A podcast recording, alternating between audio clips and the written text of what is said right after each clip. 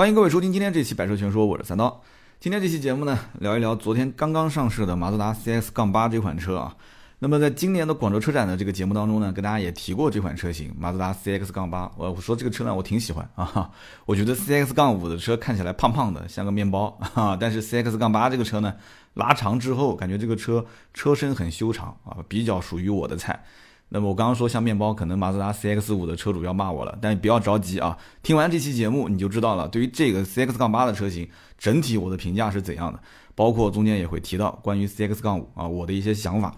其实呢，当时在广州车展上，马自达的这个 C X 八 这个车呢是算比较开放的啊，就大家可以随意拍，也可以上去坐。那么像这种车型价格还没公布啊，那我觉得当时我还是有点好感的，价格还没公布，只是刚当时公布了一个预售价二十六万到三十四万。那当然了，就等会儿说价格好吧，大家不要着急。那节目一开始肯定很多人要说了啊，这三刀赶紧说啊，这价格要凉了啊，别急别急，一会儿讲。我们就讲当时在广州就车展的现场，围观这个车的媒体不是很多，但是呢，就大家呢都比较谦让，对吧？你举起相机，我就让一会儿；我看内饰，你拿相机在旁边，你就等一会儿，对吧？因为大家估计都知道，没有一点信仰，也不会过来看这个车，是不是？就心照不宣嘛。那么广州车展当时预售二十六到三十四万，其实我相信很多媒体那个时候的评论啊，就是已经是觉得，觉得这个车基本就凉凉了，对吧？因为汉兰达的起售价 二十三点九八万。虽然我可以拍着胸脯讲，路上开出来十辆汉兰达，九辆一定不是 二十三点九八万，甚至你去 四 S 店，你说你要订 二十三点九八万的车，销售基本上给你两个答复，第一个没有这个车，没有这个车我们订不了，第二个就是你坚持要订也行，那就订的时间很长，对吧？那么在这个基础上还要加价，那很多人就觉得疯了，我的天，对吧？ 二十三点九八万还是个五座版，你说买汉兰达不买七座买个五座，你以后当二手车卖，我估计车贩子都觉得很好奇，车贩子肯定会问啊，你买个汉兰达你怎么你怎么还买一个五座？说我收车收那么久，我都没见过一个五座汉兰达。他可能要问你说你是不是你开到今天为止，你那个后备箱的两个座椅都没有没有拎起来过啊？啊，明明是个七座，你当成五座，你说不是的，我知道它就是个五座， 二十三点九八万的五座啊，所以就会遇到这种很尴尬的局面。所以因此汉兰达就是七座，而且汉兰达七座版本卖得好的就是那个 二十九万九千八 和 三十万九千八， 就这两个版本，一会儿后面我会再提这个事情，大家只要记住就可以了。因为我们车行里面咨询的多的，包括我们实际接触下来卖出去的车基本都是这样，愿意加价买汉兰达的都是 二十九点九八 和 三十点九八万，就基本 百分之八十 都是这样的一部分人群。那么我们就去分析一下这个车呢，当时是预售这个价格，对吧？那马自达呢就肯定是很任性了，那么任性的定了这么个预售价，我个人当时琢磨，对吧？这孩子这么任性，对吧？我我我我就不放一个低价，我就不按照低价来上市也行。为什么说也行呢？因为当年锐界包括后来的这个吉普的大指挥官也都不是以低价的形式上市的，大家还记得吗？大指挥官一上市，很多人讲我的个乖，疯了，定这个价，呵呵，对吧？定这个价，高功率版起售就二十八万多，再往上一个版本，再往上就三十多万。汉兰达也也不过就是二十三万多起售，很多人觉得疯了。所以因此大家先不要着急啊，听我慢慢的讲。价格这件事情呢，你要看怎么看，是由低往高看还是由高往低看。作为一个真正买车的人，他一定是选他自己想要的那个配置，但是作为一个不买车的人，作为一个不买车的网友或者一个不买车的编辑，他很有可能是上来就会给个标题啊，说这个马自达 C X 八呃，高于汉兰达两万起售啊，这款车多数要凉凉了啊！很多人都是以这种标题来吸引人眼球。那么大家觉得说讲的也没错啊，它起售价确实比汉兰达高两万啊啊！对，我忘了说了，这个车起售多少钱？昨天十二月七号上市，这个车起售价是 二十五点八八万，一共只有四个版本。马自达特别是长马的车都喜欢这么搞，就是上来反正配置也不多，两个两驱，两个四驱，简简单单的啊。那么 二十五点八八万起售，顶配是 三十三点零八万。大概就是这么一个情况。那么预售才二十六万，正式公布售价的时候 二十五点八八万，按照正常的上市的这种惯例啊，预售价应该是跟最终的这个上市价格中间应该差个一万块钱算正常，十几万的车都有差一万块钱的，对吧？那么为什么这个车上市的价格跟之前预售价就差了就差了一千两百块钱啊 ?二十五点八八 起售二十六，差了一千二百。但好歹还是降了，它没有奔驰 A 级那么任性啊！奔驰 A 级的预售价竟然还没有最终的正式上市的价格高，正式上市价格比预售还要高，这是史上反正最近这两年我见过最任性的品牌。那么这个跟预售也差不了多少。顶配呢 三十三点零八万 三十三点零八 万跟它的这个当时的预售三十四万封顶也差不了多少。那么很多网友就说了啊，说送一首梁静茹的勇气给他啊，我我我其实当时心里面也觉得，就打心底里面我也觉得佩服啊，马自达是有勇气的一个品牌，哈哈。那么这个价格，我觉得就算是昨天晚上被邀请到现场的媒体啊，我们南京也去了很多的媒体啊，当然了我肯定不在这当中了，对吧？那么我估计写文章的人也没人敢把性价比这三个字写在文章里面，我敢今年打包票，不会有人敢这么写的。谁要敢说这个车性价比高？这篇文章一定下面的评论被喷成狗，对不对？那那怎么吹呢？对吧？那我要吹这个车好啊，是不是？怎么吹呢？那其实 C X 五 之前的那套话，混动设计、创世南天技术啊、G V C 的车辆动态管理系统、人马一体的操控，再加上这个车的什么长度啊、高度啊、轴距啊，包括它的有有的配置啊，记住是它有的配置，汉兰达没有的配置拎出来讲，哎，这篇文章就能写出来了，对不对？好的嘛，我们就往上面去添油加醋的说呗，对不对？不好的嘛，能规避就规避掉嘛。那这就是常规的文章，没有问题，对吧？视频的话肯定也是这么说的嘛，没有问题的。L E D 大灯，我我有的，对吧？汉兰达到这个配置也是没有的。那有人会讲了，那哪些是不好的呢？我现在要买这个车，或者我想了解这个车，那么这些好的点或者不好的点，能不能切中消费者呢？我的总结是能，它的这些点能切中消费者，但它切中的是哪些消费者呢？切中的是研究马自达、喜欢马自达、对马自达有信仰的死忠粉。其实换句话讲，其实这部分人基本也跑不掉，在跑不掉的基础下，多出这么一些东西，他眼里只有优点，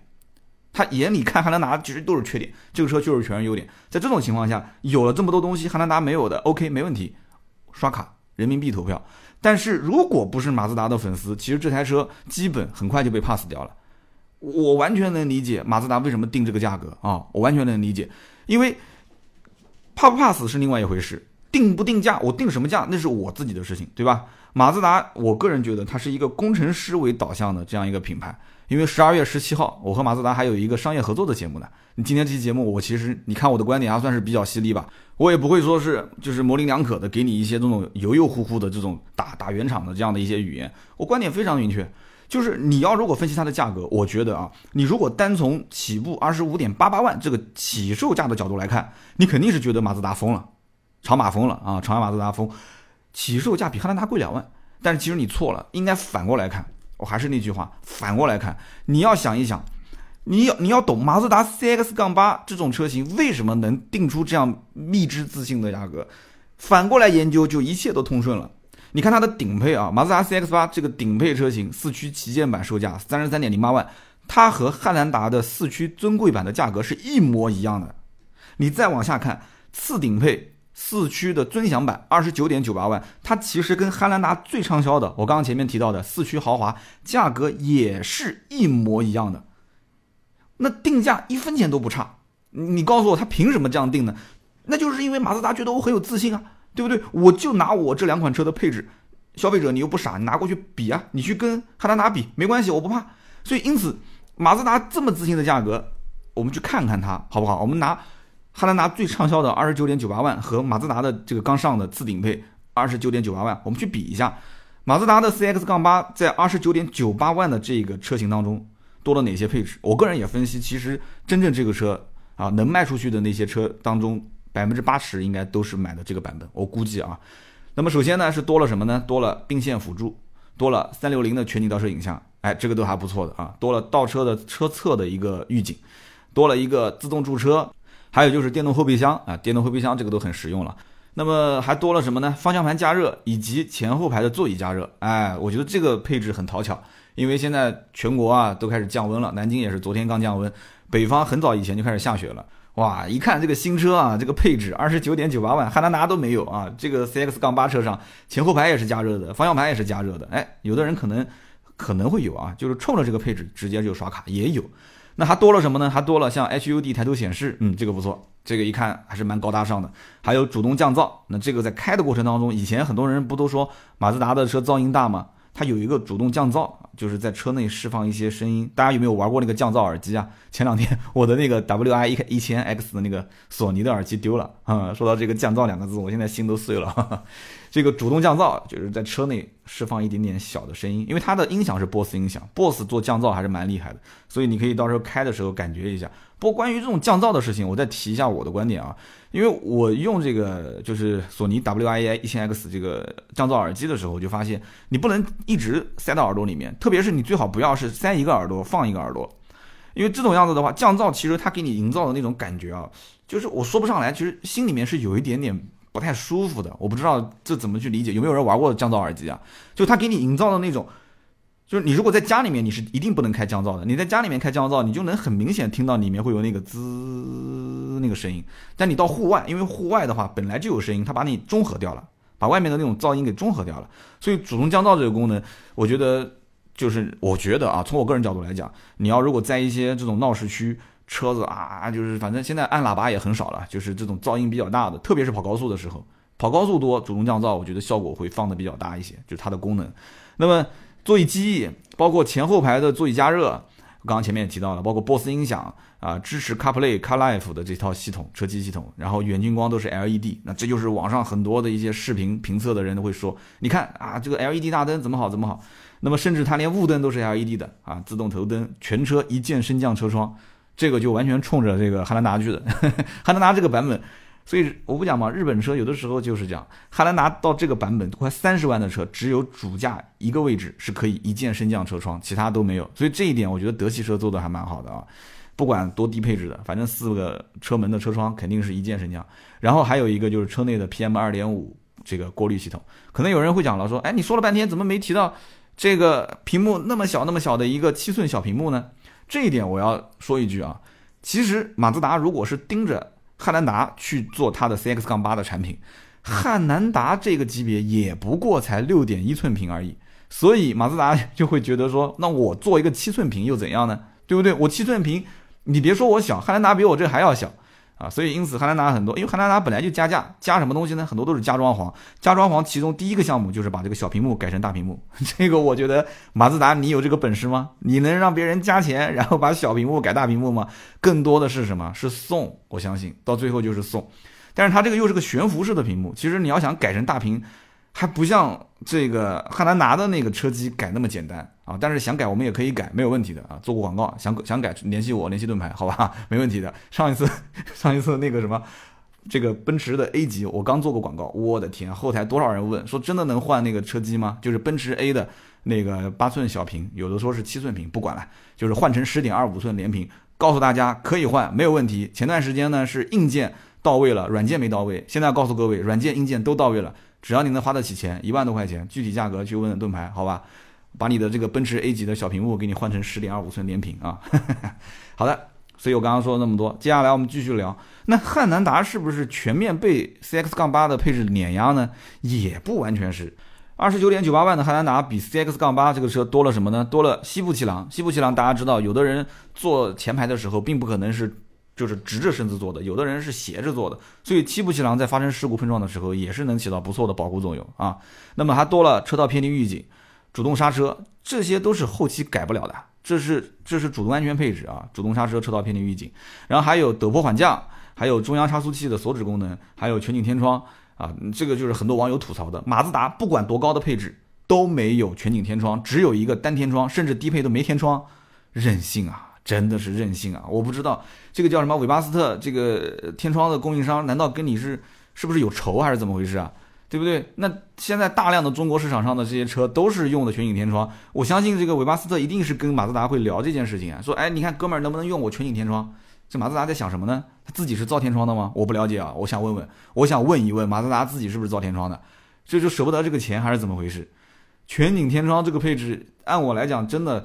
中大型、中型 S U V 一定是标配的，根本不用想的，用脚趾想都能想得出啊！哎，结果很任性，它不配啊。然后呢，汉兰达还有一个 四点二英寸的液晶仪表，其实也就是个小屏幕，也就是那个主驾驶前方的一个小屏幕，也没有多么显眼。现在什么 十二点三英寸全液晶仪表，十几万的国产车上都有，对吧？但是不行，汉兰达有了，马自达说我我不，我坚持做机械仪表啊，我要操控，我要好，我要开。对吧？开车的人一定不在乎这些，什么全液晶啊，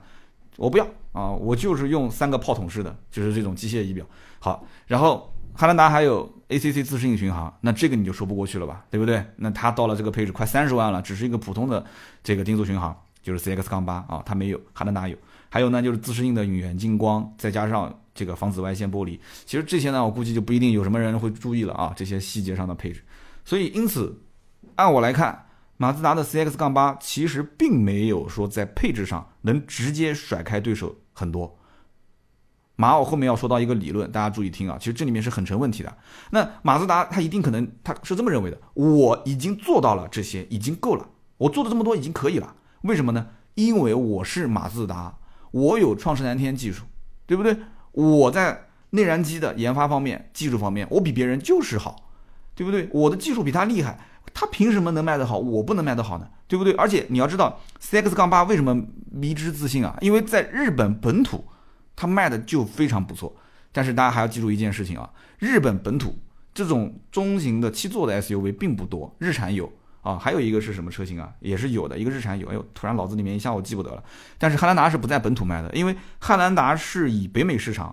什么澳洲、新西兰这些市场，中国市场以这些市场为主，汉兰达其实就是诞生在美国的市场的这么一个顺应美国人的这么一款车。所以在日本，日本你要开这么一个车，首先有一些这种比较小的停车场你进不去，你就算能进得去，这种车型又不享受什么补贴。日本像 K Car 这种是有补贴，对不对？停车也贵，用车也贵。日本真正有人想玩这一类的车，直接就买普拉多或者买陆巡就行了，那本来那些车就很便宜嘛。所以因此，汉兰达在当地是没有的。在本土，日本本土没有的。但是 C X 八 这个车是十七年的，我想想看啊，十七年的年底上市，那么到今年，哎，销量还真不错。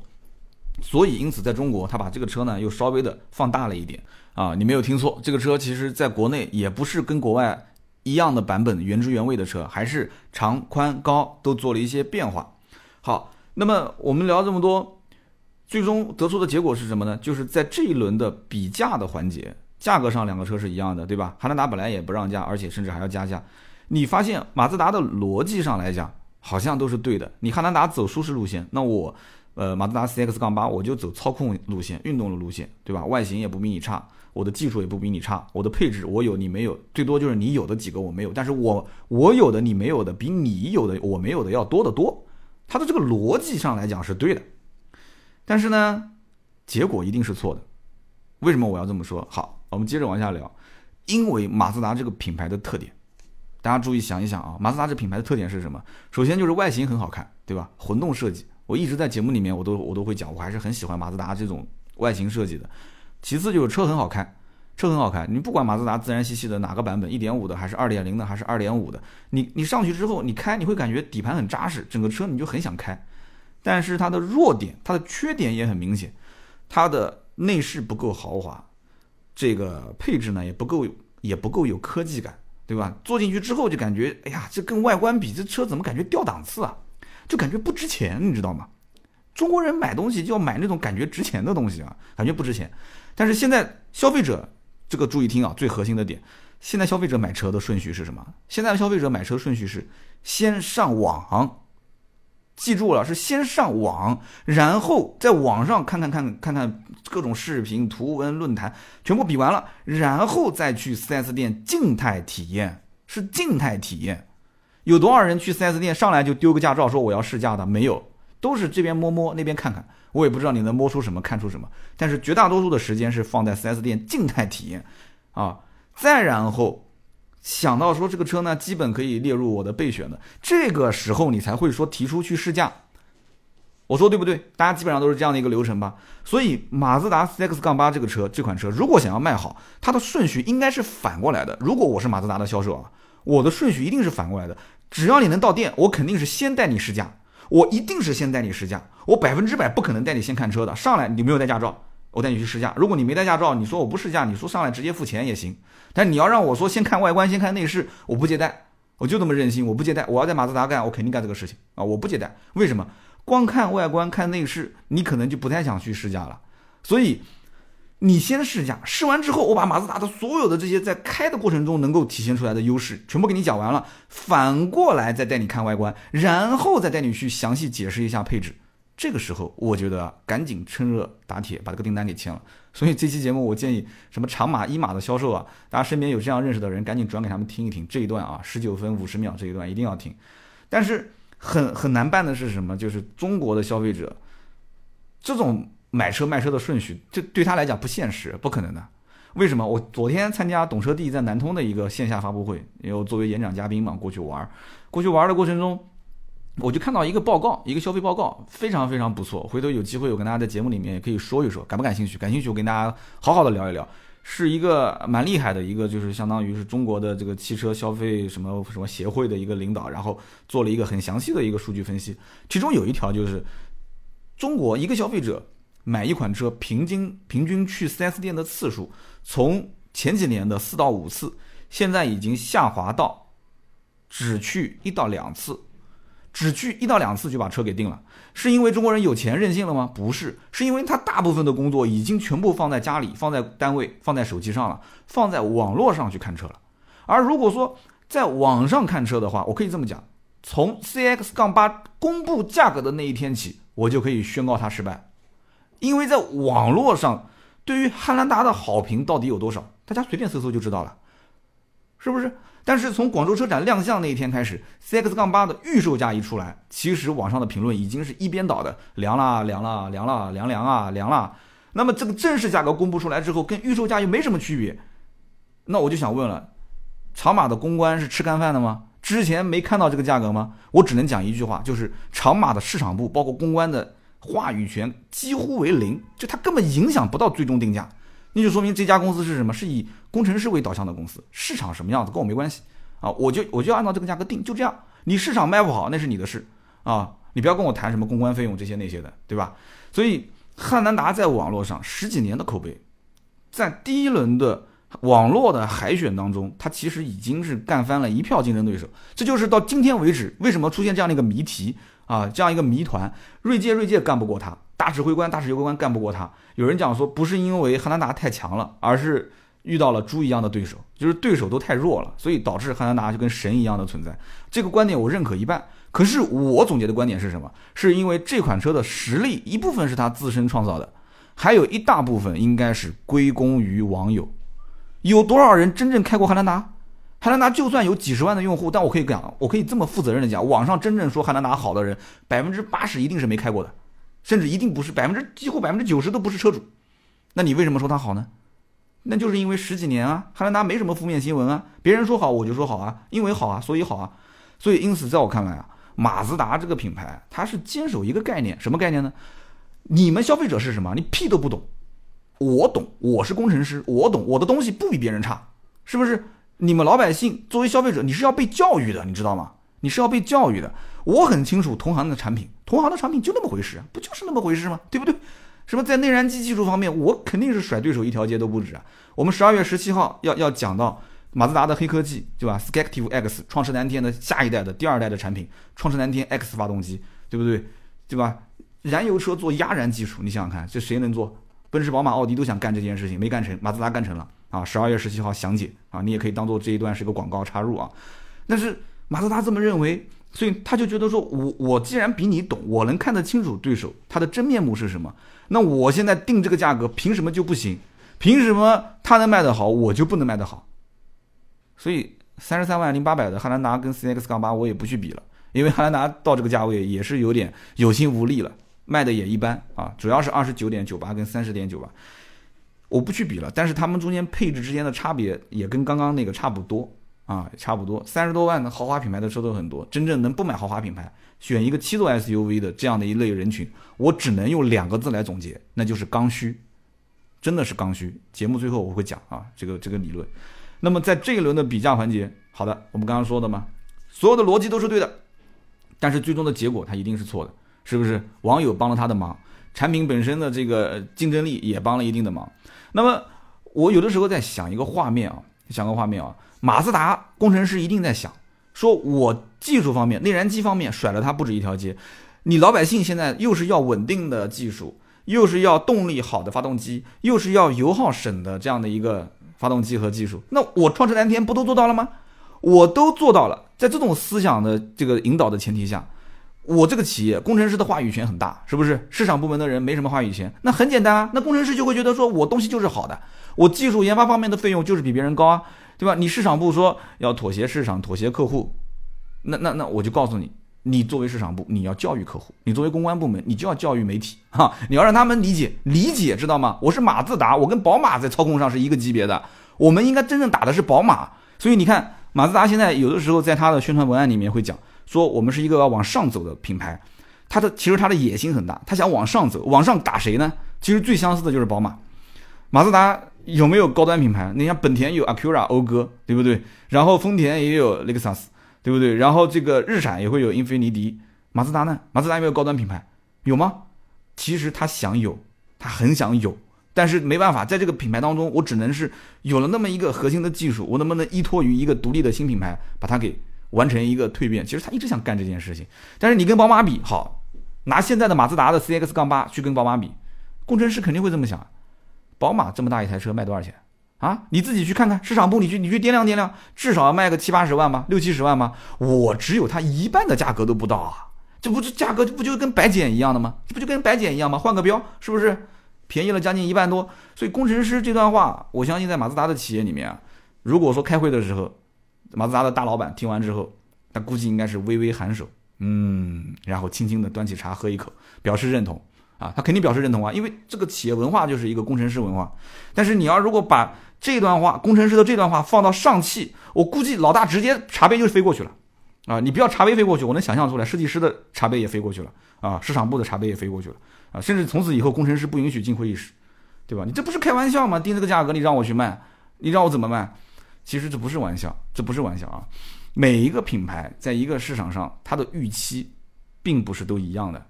大家一定要想清楚。大家虽然都是来中国赚钱的，这个没有错，没有错。但是七座的 S U V 市场，汉兰达它在中国深耕十几年，对吧？零七年进口版本进来，零九年开始国产，深耕了十几年。你现在让大家来接受一个新产品，肯定是比较难的，对不对？除非汉兰达前面这十年。自己玩火啊，自己玩火，把自己玩死了。可是他没有啊，他前面十几年的口碑建立的是不错的，就谈不上这个车有什么黑科技，有什么高科技，但是这十几年就是用的比较省心，空间也不错，对吧？这个价位你除了买它，买什么呢？就很多人是抱着这样的一种观点。但是我如果说上来，如果我是长安马自达的领导，我上来我就用 C X 八 的价格去力压群雄，去打汉兰达，他可能会觉得说，我这是不是有一点？有一点这个这个长别人的威风，灭自己的士气呢？我估计应该是有人会这么想。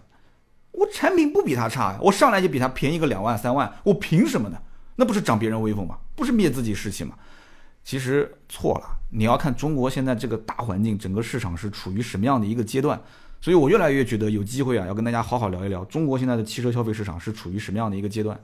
啊。所以在任何一个竞品上市的初期，就是汉兰达的竞品上市的初期，大家都不会选择用价格来打汉兰达，都比较傲娇啊。不管是福特锐界还是吉普的大指挥官，他就算说我后期增配，就算说我后期跳楼价大甩卖，他前期一定也是咬死汉兰达的这个价格啊，不能差太多，不能差太多。有很多人讲说最近车子不好卖，对吧？整个 四 S 店的这种好像这个市场环境很差，其实大家有没有想过一个问题啊？有人讲说这个经济危机不经济危机，这个这个讲的是题外话了，我随便插一句啊。其实在任何一个时代，经济危机它一直是在不停的循环的，大家没有发现？农业时代一年四季，它如果遇上灾害，它同样也会有危机，对吧？工业时代好像机器的这种生产已经是不用去考虑到这个四季的变换了，但是工业的生产一旦是产能过剩，它也会形成危机。而如果消耗想要消耗这个产能过剩，其实汽车产业是一个非常非常不错的这样的一个产业，因为你只要把所有的这种当地的生产的能力整合起来，对吧？促进大家的消费，这样的话其实能带动很多的一些生产。所以这个讲的题外话，有机会我慢慢聊。所以因此很多人讲说现在车子不好买不好卖，主要原因是什么？大家不是手上没有钱，而是对未来的经济预期不是很看好啊，这个也是对的啊。我们有机会慢慢的聊。我们还是来说一说今天我们聊的 C X 八 跟就是肯定要对标汉兰达，是吧？我就反问大家一句话，汉兰达的这个车性价比高吗？高吗？我相信买过汉兰达的人，就是今天听我节目的车主，他一定也会觉得其实我觉得它不高，我相信这句话很多人认可啊。那我自己的车行里面来咨询汉兰达的人，问的最多的 二十九点九八万，四驱豪华，对吧？然后客户可能顺顺带会再说一句话，说哎那个那个刀总啊，没关系的，如果 二十九点九八万没货啊，那个 三十万九千八 也可以啊，也可以白色的车啊，我一定要白色。他他对颜色一般都会有一个指定的颜色，他也知道白色最好卖，可能拿不到货，但是他就说我我不想要其他的颜色。路上能看到的汉兰达无非就是白的黑的，所以这部分人是比较保守的，我感觉买汉兰达的人都是比较保守的。好的，那么这两个版本目前是占据汉兰达销量的七八成以上，对吧？所以我们回过头来看一看马自达的这个这个分析结果，你怎么看？那马自达他会分析说，汉兰达的主力消费人群都是在三十万上下的，那我就死磕三十万上下的配置不就行了吗？我三十万上下的配置只要能比得过汉兰达，那不就 OK 了吗？所以汉兰达现在全国都在加价，消费者实际入手价格可能还不止三十万，对不对？那买汉兰达的客户如果说找我来买车，他的诉求无非不就是我我说哎，刀总，我找你买车，我不想加钱，我能不能早点提车？那么如果一旦我说不行，这个车一定要加钱，不行，你一想早提车提不了，这一部分人会去买马自达吗？我请你告诉我，他会去买马自达 C X 八 吗？马自达的工程师，马自达的领导，他分析的这个结果是是真的对吗？是真的对吗？我们来捋一捋这里面的逻辑啊。其实前面我们已经说了很多了。首先我们在尺寸上来看，在网上有人讲说这个车像腊肠，其实我不讲嘛，我很多时候啊，我本来对这个品牌还挺有兴趣的，就网上动不动又说这个像鲶鱼嘴，那个像凤姐的嘴，这个像腊肠，所以网友为什么同样九年制义务教育你就那么优秀呢？结果给他这么一说，我越看越像这个车，就感觉像腊肠。就你看为什么呢？因为它尺寸上来讲，它长宽高是这样的啊，四米九五五这是长度，宽度是一八四二，高度是一七三三，轴距是二九三零。其实你拿这个数据去跟汉兰达比没毛病的。为什么没毛病呢？轴距二九三零比汉兰达要多了，汉兰达是二七九零，要多了一百四十毫米，我的天，这很厉害了。高度上跟汉兰达比也要比汉兰达高出十三毫米 一点三公分，长度也比它长了六十五毫米。那就是说这个车明显是比汉兰达要大一圈，对吧？我刚刚前面也讲了，它本来就比海外版的 C X 八 也要再大一点，大多少呢？它比海外版的长度要长五十五毫米，然后宽度宽两毫米，高度高三毫米。所以你会发现这个数据看起来好像没什么问题，但是其实是有问题的啊！就是说放大一款海外版的车型，在中国马自达肯定不是第一家，很多人都在做啊，对不对？很多人都在做。但是我在广州车展看到这个车，第一印象，大家回听我那期节目，我是不是说这车很修长？我还感觉挺好的，但是就是网友把我带偏了。这个这个锅你必须得背，就是网友把我带偏了。网友讲说怎么看起来像跟腊肠一样的，所以我仔细一看这个车实车，我再仔细想一想，因为看过嘛，也上去坐过嘛，好像就琢磨着确实不太对。车子里面的两边的这种活动空间啊就比较窄。前段时间我们在拍那个奥迪 A 六， 我我因为我以前就是在奔驰 C 跟奥迪 A 六 之间选，现在我奔驰 C 已经开了三年多了，对吧？前段时间我去试奥迪 A 六 的时候，我在试的过程中怎么试我就怎么觉得我那个 C 啊坐在里面就很挤，就是左右的这个胳膊肘都伸不开，开个 A 六 啊，就感觉人怎么就是躺着都舒服。所以这就是一个一个车辆的宽度能够给你带来的一种这种这种真正的舒适感啊。所以我觉得网友说的也没有错啊。网友是怎么说的？网友说你看这种中型以上的 S U V 有几个宽度是低于一米九的？他说的没有错，汉兰达跟锐界宽度都是一米九二五 一千九百二十五毫米，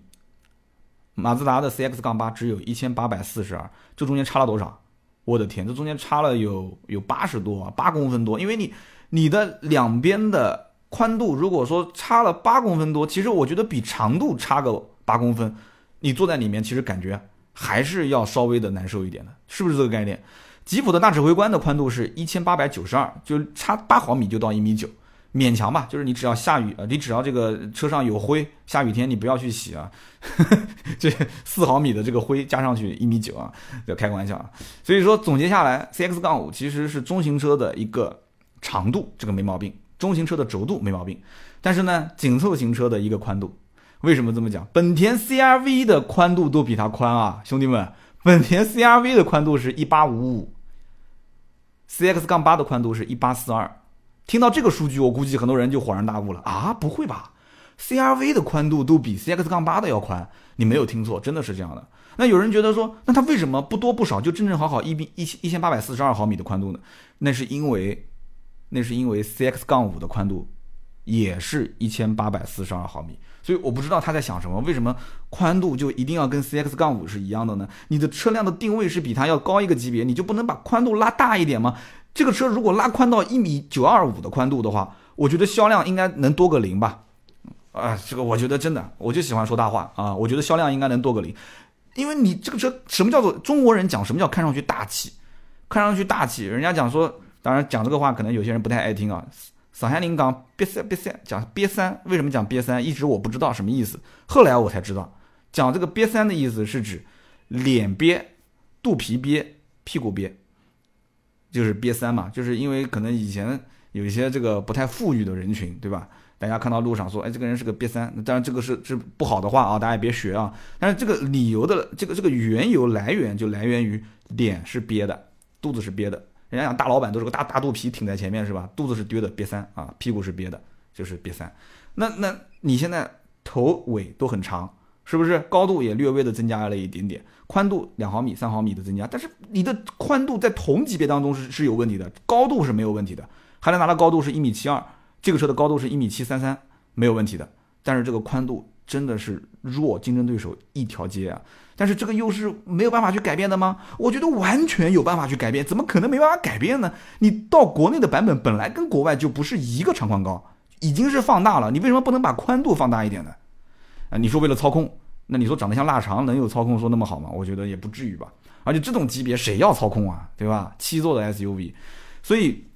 你要如果光看数据。对手各个都比汉兰达有优势，可仍然大家都卖得不好。我刚刚前面已经分析过了网络这个层面的事情，汉兰达仍然畅销，什么原因？我前面不是刚说那个逻辑了吗？中国网络高度发达，对吧？消费者习惯是用手机来看车，这天然是对 C X 八 这种需要开起来才能有优势的车不是很友好，甚至说这种车可能还要开一段时间才能更深刻的去体会到它的优点。它的动力不错，对吧？低转速的时候扭矩的释放也不错，哎，然后油耗也不错，操控性各方面也挺好，但是这也是相对而言啊，你跟轿车比肯定是比不了，但是跟同级别的像汉兰达这种看起来像个轮船一样的晃晃乎乎的 S U V 比，那我比它好了好好多条街嘛啊！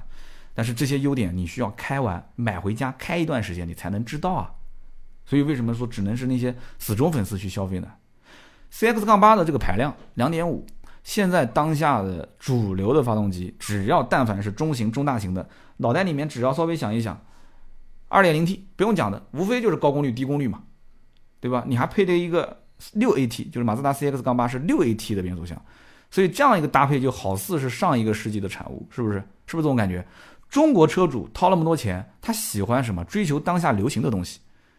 二点零 T 的啊，然后看一下这个发动机的这个动力是多少。你比方说前段时间这个吉普的大指挥官 ，九A T 的变速箱，九速手自一体变速箱，高功率 二点零 T 的发动机，我不说嘛，这个车如果挂，如果不贴吉普的标，贴个大众的标，你觉得卖多少钱？最起码你不会说这个价格贵，这个我敢打包票，对不对？贴个大众的标，对吧？但是对不起，他贴了个吉普的标，很多人就会觉得，哎呀，卖贵啦，凉凉啦。嗯，但是人家 九A T 变速箱 ，二点零 T 高功率发动机，两百六十五匹，是不是？价格高功率入门版 二十八点九八万。二十八点九八万比我们刚刚比的这个四驱版本 二十九点九八万还要便宜一万块钱，但终端肯定也是有优惠啊，而这个车优惠差别很大。如果有人要买吉普一定要来找我啊，有的地方让三万，有的地方让一万。有人讲说，哎，为什么差别这么大？改天有机会跟大家聊啊，因为这里面吉普有些经销商已经不从厂家进货了，是吉普的经销商从另外一家经销商进货，所以因此生存多么困难，有机会我慢慢的聊啊。所以呢，我们今天聊那么多七座的 S U V 的车型，在我看来啊，其实每一个产品它都不是善茬，就大家都有自己拿得出手的东西，但是都玩不过汉兰达，对吧？大家都不知道怎么回事。我觉得最根本的原因就是十几年的群众基础，再加上汉兰达本来也没有什么黑点啊，就是一个就像白开水一样的，就大家都需要，大家都需要。它也不像可乐，它也不像茶，对不对？有人讲年轻人为什么喜欢喝可乐，因为来的直接啊，这种感觉来的直接啊。那为什么年纪大的人喜欢喝茶？因为茶它需要慢慢的品，对吧？由苦到甜，它就像人生一样的。所以年纪大的人喜欢喝茶，年轻人喜欢去喝一些饮料，来得更加直接，更加的爽快嘛，对不对？但是汉兰达这种车这么多年，它其实慢慢的我觉得就从一杯白开水变成了一杯茶，很多人就能品得出，或者说它也不一定是被品，很多茶都是被炒出来的啊，它就是成了一个就大家都觉得是是某一个特定产区的某一个特定的产品。就茶叶有的时候不就这样，那天跟一个玩茶的一个大咖，家里面他老婆说除了除了茶你什么都可以买啊，他们家茶的为了为了去储藏茶，说那个空调一年四季常年都是开着的啊，所以是大神级的，改天有机会让他来做客，我们一起聊一聊跟茶和车之间的关系啊。本来邀请他过来，大神级的，真的是大神级的，聊红茶聊绿茶，哇，特别厉害。那么很多人就是这样嘛，对吧？就是说它变成了一个由白开水加大家都需要变成了一个茶，很多人就是我就想要一个七座 S U V， 他觉得自己是个刚需，但是也就仅此而已，他不知道自己该选什么，对不对？所以网友就帮这一帮车主就投了票，我相信很多买汉兰达的人就是网友帮他投的票。那么汉兰达真的划算吗？我刚刚前面也说了，不划算，要加价，是不是？这个问题你越琢磨，你会发现越不是那么回事。汉兰达而且为了让经销商的利润能增加啊，它它其实是有意识的在减产。它刚开始第一年，你说汉兰达刚开始换代，第一年好卖，厂家预估产能估错了，那我能理解。那第二年呢？第二年增产，对吧？一个月一万多台增产。那第三年呢？又减产。那为什么汉兰达这么玩呢？其实我觉得，让这个产品成为一个畅销品，甚至是一个紧俏产品，反过来是累积了这个产品的口碑。中国老百姓，我觉得丰田也是很懂中国人的想法，就在他的眼里，就别的车都是让价好几万，但是，哎，我这个车不但不让价，甚至还要加价，对吧？那这个车能不好吗？很多人眼里其实就是这样子的。但是我们今天在节目一开始我也说了，其实在日本没有汉兰达，汉兰达就是顺应美国消费者诞生的产品。日本人真的想玩这个车，普拉多、兰德酷路泽都很便宜的。而汉兰达这个车呢，在全球一共就三个工厂，两个在美国，一个在中国，而且只卖北美市场、澳洲市场、新西兰市场和中国市场，所以我们也可以理解成汉兰达就是一个符合中国国情，并且伴随着二胎的政策开放之后，符合很多消费者刚需的这样一个七座 S U V 车型，啊，这个有点长啊，大家回头理解理解。所以马自达 C X 八 这个车将来卖的好不好，大家也别动不动说什么月销超过多少我就直播剁什么剁什么的，你不要剁，卖的肯定不好，这是必然的。两驱没什么性价比，你看我节目里面我都没有分析两驱，我觉得都没什么拉出来可说的，都没有任何可说的这种这种这种内容。四驱呢也是靠兴趣啊，两驱没有性价比，四驱完全靠兴趣。那这种车型你觉得能卖得好吗？在我看来就是打酱油啊，打酱油为主，或者说是一个过渡产品也不为过。为什么呢？注意听十二月十七号我跟大家去聊的关于马自达第二代创驰蓝天技术 Skyactiv-X 创驰蓝天发动机。啊，创驰蓝天 X 发动机，这个才是明年马自达的重头戏。但是明年马自达的车系开始陆陆续续普及这个 Skyactiv-X 创驰蓝天 X 发动机，是不是说它有了这个核心技术就能大翻身啊，就能销量这种长虹啊？我觉得这里面就得要看一件事情了，看什么事情呢？就看未来中国的消费者是不是真的懂车，真的喜欢开车。真的是了解汽车能给我带来什么样的乐趣，除了我一直讲的什么社交符号啊，什么什么这这个那个的，就除了这个以外，是不是真的想要开，想要了解这个车的性能？如果这样的年轻人越来越多，马自达会伴随着这样的年轻人的成长，销量会越来越好。但是如果说还是跟现在一样，要大屏，要宽的空间，大的空间，要配置，哎，要这些东西，那对不起，马自达即使有这么核心的技术，我估计最终结果肯定也是被别人收购，拿到别的品牌里面去用，成为啊别人的一个跳板。所以呢，我希望不要出现这样的情况啊。马自达也是我真的挺喜欢的一个品牌。好的，那么以上呢就是今天聊 C X 八 这款车所有的内容啊、呃，我也希望呢听听大家的一些看法。很简单，就是你对于 C X 八 这款车你是怎么想的？七座的 S U V 啊，你身边有没有那种就是他其实也不知道自己要什么，但他就想要一个七座 S U V 的这一类人群？你也可以问问他，如果时间时间点往后延到今天这个时间点，他会不会不买汉兰达或者不买其他的七座 S U V 去买马自达的 C X 八， 也拜托各位啊，可以问一问身边的人，问问他，或者说你身边有马自达的车主，你也可以问问他怎么看这个车，好不好？我们希望得到大家的留言和互动。好的，那么接下来呢，看一看上期节目的留言。上期节目呢，有很多好朋友留言啊，因为聊的是关于就是近期呢，我们在南京做了一个关于新能源的一个调研。那么在南京呢，是一个非限牌、非限购的城市。这个调研的结果，我觉得呃还是比较有，还是比较有参考意义的。在订阅号上，我们也连续推了四次啊，大家也都看到有视频有图文。那么上期节目呢，我看到有一位叫做申超这位听友，他说我在喜马拉雅发的留言啊是被吞掉了，就是没有显示，所以我就只能给盾牌发了信息。那么盾牌也转给我了。他说三刀这期节目呢，我觉得挺精彩的。那么毫无保留的传递了、传授了一次市场调研，从目标人群的选择到具体方案制定，到实际的操作规划的一个成功经验，相信也会给很多类似行业的从业者一些思考啊，一些参考。那么宝马的 五三零L E。从公布价格的那一天开始，其实已经展现出宝马其实是很有野心的。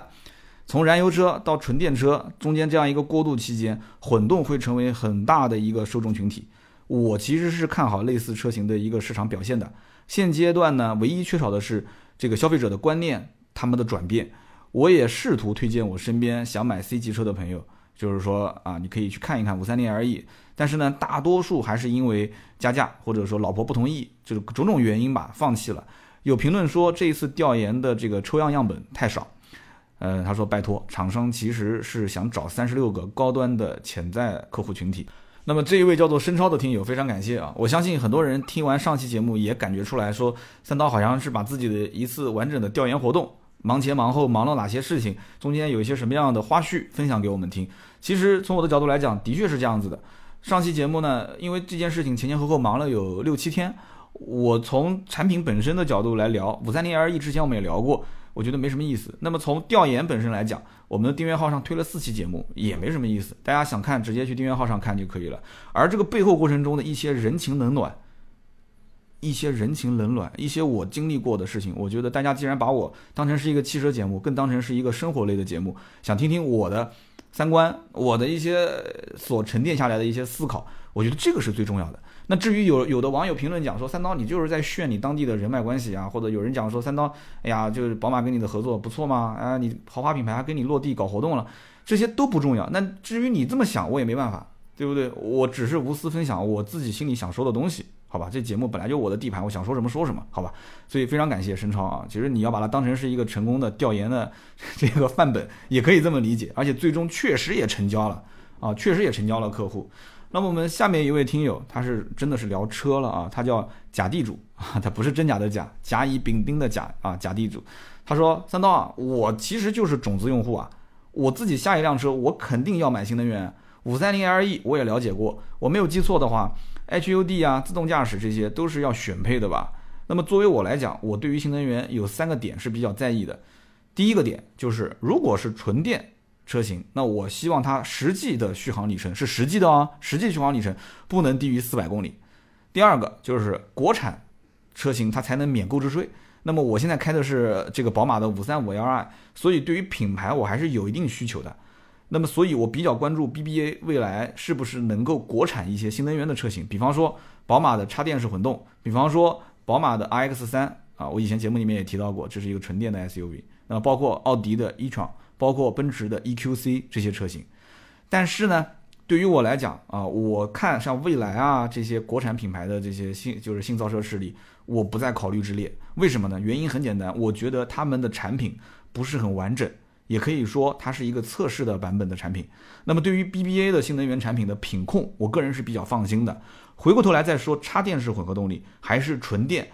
那么纯电的续航如果达不到心理预期，那我就选插电，反之那我就选纯电。最后我说一句，不管是哪种新能源，配置是一定要给足的。其实他最后一句话我可以补充一下，他想讲的就是我既然选择新能源，放弃了传统的燃油车，其实在配置方面可以加大我选择新能源的一个信心，可以这么理解吧？这是我的一个呃，就是稍微的自说自话的补充。那很多的一些朋友，我不知道他是不是在非这个限牌限购的城市，很多的一些朋友在非限牌限购的城市啊，已经开始发现就是新能源车的价格在往下降，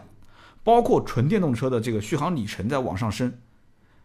虽然说电池的这个，不管是从这个电控啊，包括电机啊，包括电池的能量密度啊，就虽然说这些技术方面没有说大幅度的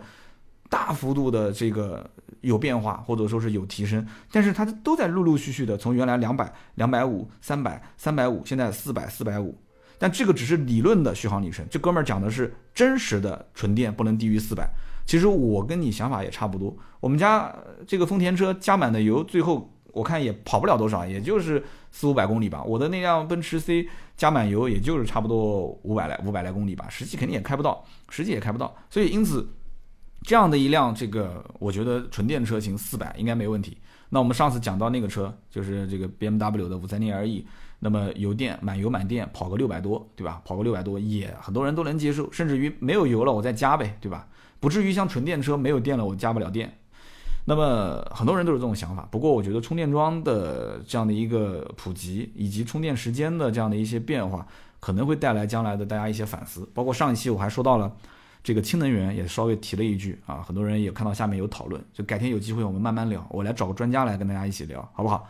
那么上期节目呢，我还提到了关于就是线上跟线下活动的事情，就是讲到这一次这个事情之后呢，我发现我们也可以招募一些我们的粉丝和听友，我们去了解一下，包括新的科技、新的能源、新的一些厂家的这个不暂时目前没对外开放的一些技术，比方说组织大家去参观一些汽车工厂啊，这个我觉得我们还是可以去操作的。那么有一个叫北京的徐老弟，他就跟我讲了，他说三刀啊，你当时讲了嘛，线下其实不做有意义的事情就不要做，不要做线下的车友会。那既然做了，就一定要做有意义的事情，对吧？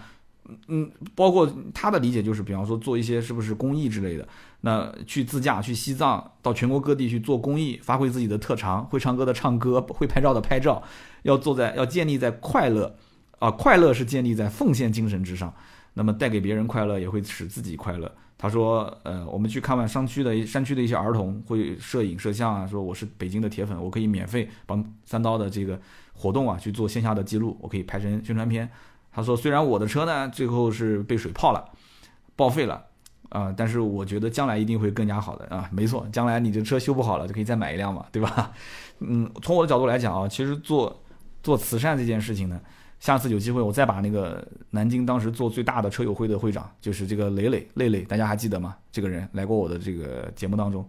就算是做慈善，有的时候啊，这个山村的这个环境也相对比较复杂啊，这不是这个东哥讲的嘛，刘强东东哥讲嘛，说农村的环境比较复杂。有的时候做慈善这件事情呢，你要如果不报道的话，别人会觉得也不知道这件事，对吧？你自己开心快乐自己玩就可以了。而且在车友会的内部，很多人也会对这件事情产生一些一些心理上的变化，反正这个一句两句我也说不清。那么如果说你要是每一次做慈善都要做报道的话，那毕竟你花了人力精力物力嘛，对吧？去去捐助也好，去看望也好，怎么样，那你要去报道的话，好像这件事情的这个味道又不太一样，又变了，对吧？你你去做慈善，你做好人不要留名吗？对不对？那你为什么做了好人还要拍，又是视频，又是图文，又是宣传啊、呃？百车全说车友会又到了什么地方，什么资助了多少？你何必呢？真正的真正的善意，有的时候只是一个眼神，只是一个动作，甚至是一次回避。你不看他，你其实已经是在做做一件善事了。那你为什么要做这么多事情呢？所以在这种情况下，而且什么样的人会分享分享这种奉献之后得到快乐，是因为他自己很满足，他的生活，他的生活很富足啊，内心很快乐、很满足的人，他会洋溢着微笑；精力、金金钱上很富裕的人，他会善于去分享自己的财富，对吧？去去捐助，他一定是自己满而溢，溢而分享。我相信连自己的生存都生存不过来，每天吃了上顿没下顿，当然现在很少有这种人啊，但是大多数人还是缺钱，在缺钱缺时间的这种年代下，你想让这些人挤出时间，然后再奉献自己的一部分的金钱去做慈善，去说组织车友会去玩，然后去奉献，太难了，太难太难了。那除非我组织一个高端的车友会，那高端车友会不是没有组织过，对吧？在南京超跑俱乐部最早的一批我们都认识，对不对？但我看他们一开始也去做了一些慈善，但是最终呢也都不了了之。所以因此我觉得呢，从几个角度几个维度去看我们将来要不要做线下，我觉得其实能把一部分就是对于车真的很喜欢很喜欢以车来交友，以车为主题来分享，就是在分享车的这种故事的过程中，大家会带来快乐的这一部分人，能够把他们组织在一起就已经已经是不容易，已经完全 OK 了啊，去去德国跑纽博格林啊，去日本看东京车展啊，能把这部分人聚在一起，我觉得已经很不容易了。那至于慈善这种事情就往后走吧，这东西一句两句说不清，我也没有这方面的经验啊。我认识一些是全职做这个的，我想哪一天有机会我来去跟他们去去了解一下，就专门管理慈善基金的一些，我感觉他们的这种条件就是又是去学马术啊，没事打高尔夫球，然后我也不知道他是什么样一个身份，但我就知道他是管理慈善基金的一个年纪还比较大的女同志，有机会我来我来问问她，这这里面具体怎么个玩法，好不好？我总感觉那个东西好像很高大上，是一个上流社会的人才会接触的，离我们太遥远。好，以上三位假地主、北京徐老弟还有申超，感谢你们的留言啊！我们留言每一期都很多，然后呢，呃，大家多多支持我们的节目互动和留言，因为都知道主播生存不易啊，留言互动、点赞、转发。这个是对我最大的支持，还是这句话。那么，呃，芥末绿也赞助了那么久了，就是我还是要感谢这个我北京的这个老大哥啊，真的是很支持我，一直毫无怨言的，一直在支持，默默的发芥末绿的快递给大家，不是睫毛绿，也不是这么绿，是芥末吃的芥末，芥末绿。我觉得我说的很清楚了，大家为什么老是调侃我这一段，总觉得我说的好像这个这像睫毛绿和这么绿啊。那么最近一段时间也有很多的一些这个粉丝听友会会说要不要提供一些赞助的这个礼品，呃没有关系，大家如果说真的有这个想法，就是节目最后的抽奖的环节啊，抽的这三个礼品也可以和盾牌联系，因为我相信听我节目也有很多商家，没有关系啊，你但是我觉得还是要稍微的筛选一下，就是你是做什么的。